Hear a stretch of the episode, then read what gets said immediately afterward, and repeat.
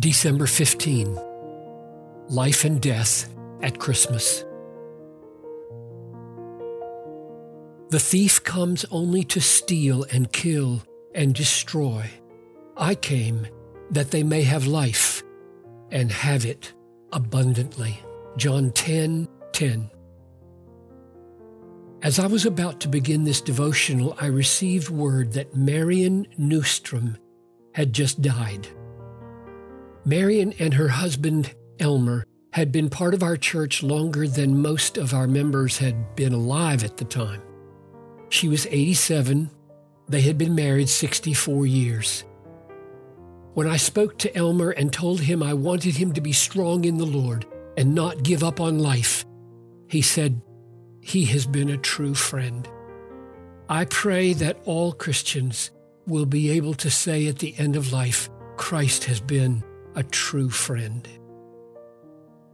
Each Advent, I mark the anniversary of my mother's death. She was cut off in her 56th year in a bus accident in Israel. It was December 16, 1974. Those events are incredibly real to me even today. If I allow myself, I can easily come to tears. For example, thinking that my sons never knew her. We buried her the day after Christmas. What a precious Christmas it was. Many of you will feel your loss this Christmas more pointedly than ever. Don't block it, let it come. Feel it. What is love for, if not to intensify our affections, both in life and in death? But oh, do not be bitter. It is tragically self destructive to be bitter. Jesus came at Christmas that we might have eternal life. I came that they might have life and have it abundantly. John 10 10. Elmer and Marion had discussed where they would spend their final years. Elmer said Marion and I agreed that our final home would be with the Lord. Do you feel restless for home? I have family coming home for the holidays. It feels good.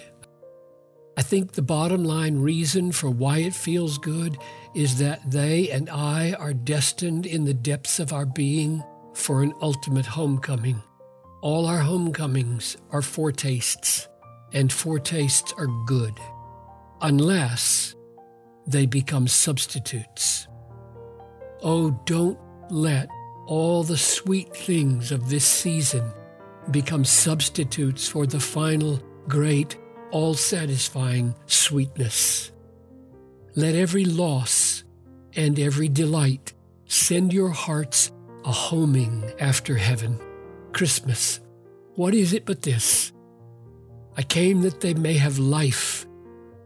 Marion Newstrom, Ruth Piper, and you and I, that we might have life now and forever. Make your now the richer and deeper this Christmas by drinking at the fountain of forever. It is so near.